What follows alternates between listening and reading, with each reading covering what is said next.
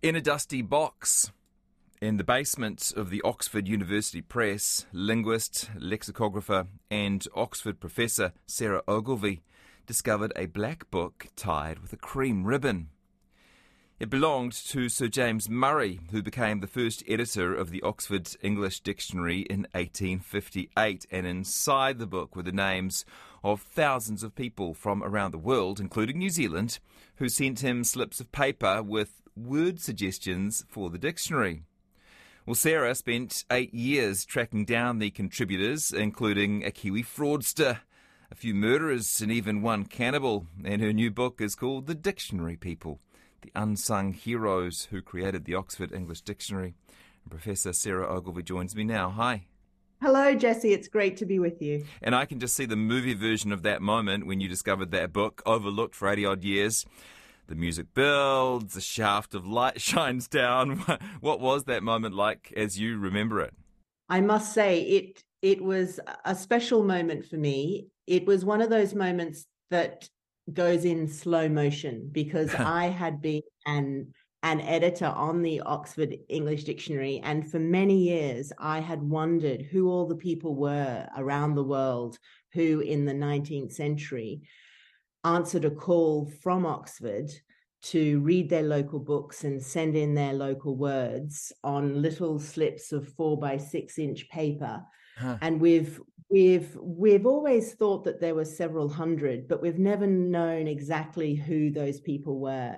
And so when I saw this address book, I suddenly realized that we could finally fill that gap in our knowledge. And I was very curious to find out as much as I could about each of of them. Yeah, that's incredible. Um, c- can you take us back to 1857? What was the thinking behind the creation of that first OED? When they when these three men first came up with the idea of creating a dictionary with every word in the English language in it, they wanted to do it in a descriptive way. So rather than Samuel Johnson's dictionary, which had come out 100 years previously, mm which was quite a prescriptive dictionary. These, these men wanted to create a dictionary that was based on how people were actually using language. And they realized that to, to do that, they needed examples, written, published examples of how words were used in a written source. And they also were smart enough to realize that a small group of men in Oxford or in London couldn't do that alone. So they decided to crowdsource it. And, and as I said, to ask people around the world to send in their local words.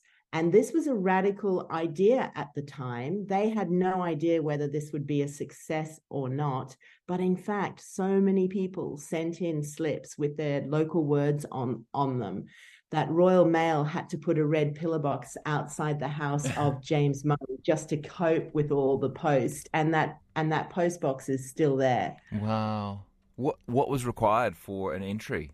Basically, you needed to show how it was used in a written source. So when you uh, found a word in a book which you thought should be in the dictionary, you copied out that exact citation on this little slip of paper with the date of the book, the author, the title, and the page number, sent that in to Murray, and then Murray sorted all of these slips and then used those slips of paper to write the definitions of the words. And it was really remarkable that so many people outside of Britain did that so that that that that first first edition of the dictionary which started in 1858 and they thought it might take 2 years then they thought it might take 10 and it ended up taking 70 years oh. and finally finished in 1928 but if you look at that first edition it's the most incredible collection of words from all around the world from New Zealand Australia South Africa Canada, a lot of American words.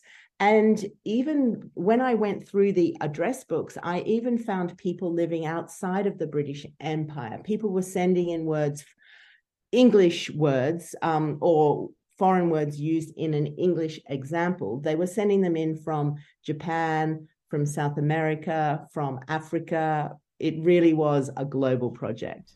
Yeah, and, the English language is such a hodgepodge of words borrowed or butchered from other languages, and that might be a pretty good way of describing the contributors as well to this dictionary project, who are a bit of a hodgepodge by the looks of things. It's so true, Jesse. Yes, yeah, they're really colourful, eccentric, um, but captivating people, and that's why it took me eight years and a group of students helped me at the uni- at uh, Stanford University and together we we trawled through censuses through marriage registers death certificates anything that we could find to try and find out who they were.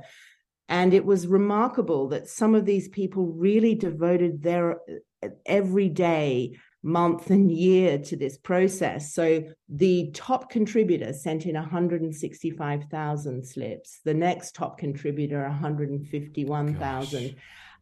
So we we are talking very obsessed and devoted people. So it's so great to finally shine a light on them and give them credit for their for their work. Yeah, interesting. You mentioned those top contributors. I think the top four all shared connections with psychiatric hospitals. What do you make of that? They did. And well, in the British census in uh, 1871, they added an extra column where they marked whether someone was what was called then um, deaf, dumb, blind, or a lunatic. And mm. so some of people did have lunatic in that column. And I can only put it down to the fact that they were probably neurodiverse, and that was judged then as a mental Ill- illness. Yeah now we we would just think that these people were geniuses. And by the way, as you were gathering information on these people and quietly working away over eight years, did you ever feel like a kindred spirit to James Murray? Uh, well, certainly to the, I, I definitely shared the same obsessive streak as the dictionary people for sure, because, you know, just to try and um, I was quite um, obsessed with finding out as much as I could about them for sure. Yeah. yeah. And, and, looking through this list, I mean, this is this was the Victorian era when women had very few rights. I mean, legally, I think they were still the property of men, and yet women played a really big part in the creation of this first edition.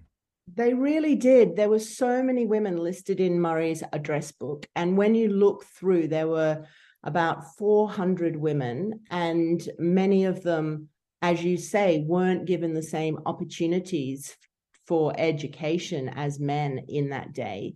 And I think this was a great opportunity for them to use their brains and their intellects and to be part of a project attached to a prestigious university and a whole world that was otherwise denied to them. And in fact, one of the revelations of this whole project, and which comes through strongly in the book, is that this was not a project of the scholarly elites as we might have expected. This was actually a project. Most of these dictionary people were amateurs, they were autodidacts. Many of them left school at 14 or 15. And James Murray himself, the chief editor, left school at 14 and he taught himself 25 languages. And that's really typical of a lot of these people. I think that the success of the project was because James Murray could relate to these dictionary people and he corresponded with them. And he he was one of them really, and he was never really accepted within Oxford, within the the university he was an outsider just like many of these people. And in fact there's a whole chapter in in the book called ode for outsiders where i talk about many of those yeah. Actually the period of the oxford's english dictionary coincides with, with quite a significant period in the rights legal rights and social rights of women. Do you think that's coincidence Oh, that's such a great question. And I do think that this was a period when women, as you say, were denied access to education, but were um, but through a project such as this, they were given an opportunity to use their brains and their intellects. So we have, uh, I've got a whole chapter on the women who contributed to the OED, from a fantastic Egyptologist called Margaret Murray to an astronomer called Elizabeth Brown, to many spinsters who lived quite lonely lives in the countryside of of England, but read their local books and sent in their local words. And this was a great chance for them to be part of a project and a whole world that they were otherwise denied from. Yeah, and sp- speaking of that battle for rights, tell me about Catherine Osler because she was right in the thick of it. She was. She was a suffragist who who um, who grew up with very radical parents and in her own adulthood, she would gather women in her house and she would go out marching. Uh, she was a great activist and a great um, radical um, role role model for w- women in the late 19th century. And she read a lot of books and sent in a lot of words for the dictionary. So she's definitely one of one of my favorite women in the book yeah, just the looking at the words themselves, they, sell, they tell such a story: emancipatress, uh, unfeminineness, equal writer. Um, each of those words seems to have sex war, uh, masculinist. Each of those words feel like they would have a whole sociological essay behind them. Absolutely, that's so true. Uh, I'm talking to Professor Sarah Ogilvie. Uh, her book is called The Dictionary People The Unsung Heroes Who Created the Oxford English Dictionary. And yes, there are, of course, 26 chapters, each starting with a letter of the alphabet. And B is for Best Contributor. Who was he and what was his story? Well, his name was Thomas Austin, and he was one of the most difficult people for me to track down. Uh, it ended up being that he was the son of um, a man who worked in in a brewery. He was all, always short for money, and in fact, he became quite a nuisance to James Murray because he he used to come to Oxford pleading for money. This is the thing: is most of these people, in fact, nearly, all of them, were doing this for free. They were volunteering their their time and their work and he um, thomas austin was in and out of psych- psychiatric hospitals and yes as i say he used to come to the door of the scriptorium. So basically murray was trying to write the dictionary from inside his house but he had 11 children and and he had all these slips and books hanging around the house. And his wife said james you have to get out of the house. So he built this uh, shed in in the back garden which he called the scriptorium so thomas austin used to come to the door of the scriptorium and plead for money and became quite a quite a nuisance to murray uh, C is for cannibal. M is for murderers. Were word nerds a bit racier back in the day, Sarah? They must have been. Yes, there are three murderers. So um, many of your listeners may have read a book by Simon Winchester about 20 years ago yeah. called The Surgeon About one of those murderers. So yeah, I was really surprised to to discover that there were actually three. And yeah, so yes, they're a very colorful lot. And I'm pleased to say that N, the chapter N, is for New Zealanders. We had our fair share of colourful characters represented. You sure do. And I mean, one of the most remarkable findings is that the first edition of the Oxford English Dictionary had thousands of New Zealand words and Maori words. And it turns out that they were sent in from a few key peoples, especially down in Dun- Dunedin. Um, Dr. Thomas Hocken, who was a physician with New Zealand's largest private book collection, he and another man called Frederick Revans Chapman. And Chapman was a specialist in botany and Maori culture, and he also became the first Supreme Court judge to have been born in New, New Zealand. And those two men are responsible for sending in hundreds and hundreds of New Zealand words, most of them for Dr. Hocken came from his private book collection, which of course then formed the wonderful Hocken Library at the University of Dun- Dunedin. But there were two sisters living in Wellington that I'd love to know more more about. Yeah. Um, one of them was a poet called Mary Colborne Veel, and her sister Gertrude. they sent in a lot of New Zealand words. Huh. And then there was, yeah, so I don't know whether any of your listeners might know more about them, but that that would be great to find out more about them. And then there was another man called Edward Tregear, who specialized in Maori language, and he actually wrote a dictionary of Maori and Polynesian. It it it it was a comparative dictionary, and he sent sent sent in a lot of Maori words. So there was a there was quite a hub of dictionary people in Wellington and in Dun- Dunedin, and then also another missionary who lived in the is it called Thames or Thames Goldfields? T- T- Thames is right, and I and I see Kauaeranga Valley, which is very well known to uh, to North Island holidaymakers. That gets mentioned as well. Yes, yes. Well, that gen- gentleman living there, um, uh, Reverend Cook, actually um, didn't read New, New Zealand books. So even though he was living in New Zealand, he sent in words from British British books. Um, sadly, Murray never li- lived to see his projects complete. Do you happen to know the last word that he, that he added to the dictionary? We do actually. The last slip that has his writing on it is for the word twilight. So Murray was mm-hmm. working in the letter T. Gosh, that's very poetic, word... isn't it? Yeah, and so when he died in 1915, he died without knowing whether his life's work would would ever, ever be finished or not. It was 13 years later. Huh. And after his death, uh, someone else went to work on the dictionary, a certain J.R.R. Tolkien, who actually, if you looked at a photo of them side by side, you might think it was the same person. That's true with those with those beards. Yeah. Yes, Tolkien. Tolkien spent two or three years in um, in the early 1920s working on the dictionary before he he moved on to the university and of course wrote his famous books and he worked in the letter w so um, there's there he worked hard actually on one particular word called walrus. And if you go down into that basement of OUP that you mentioned in the introduction, you can find those slips still. All of them are stored down there. There are 4 million slips stored down there. And if you go to W for walrus, then you find the writing of J.R. Tolkien. Gosh, that is so cool.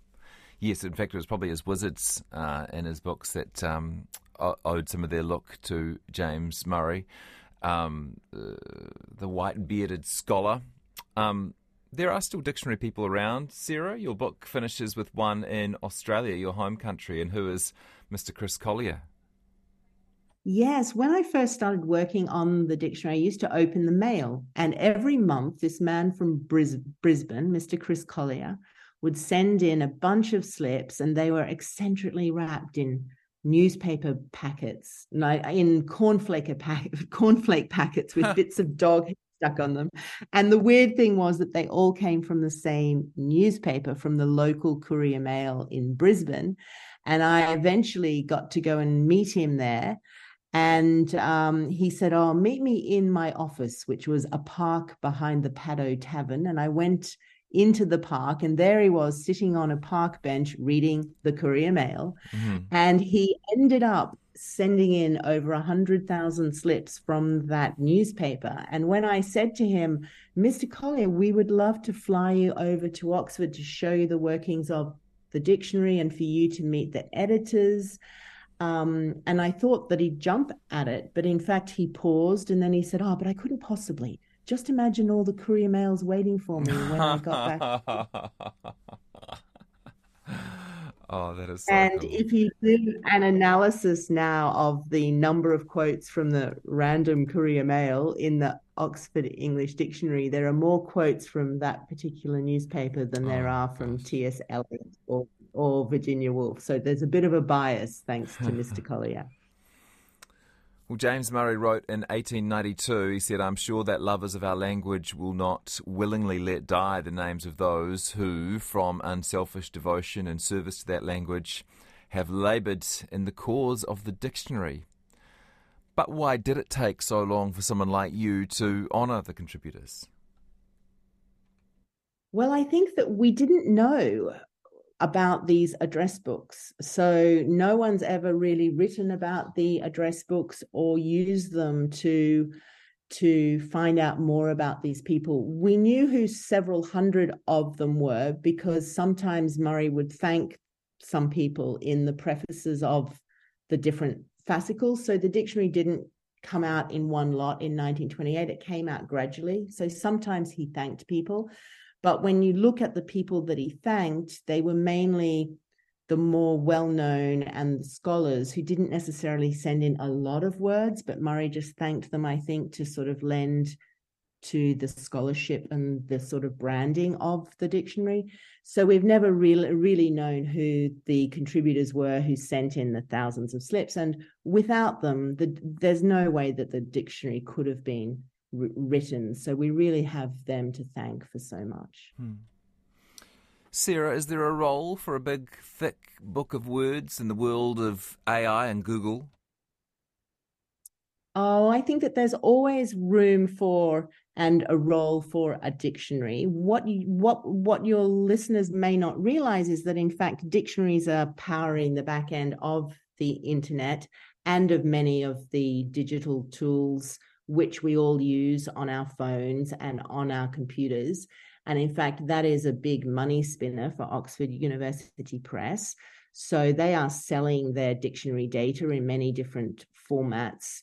And this kind of curated, uh, structured data is really, really value, valuable to S- Silicon Valley. So for now, yes, dictionaries have a huge role to play, and I think that they'll that will only get stronger going forward.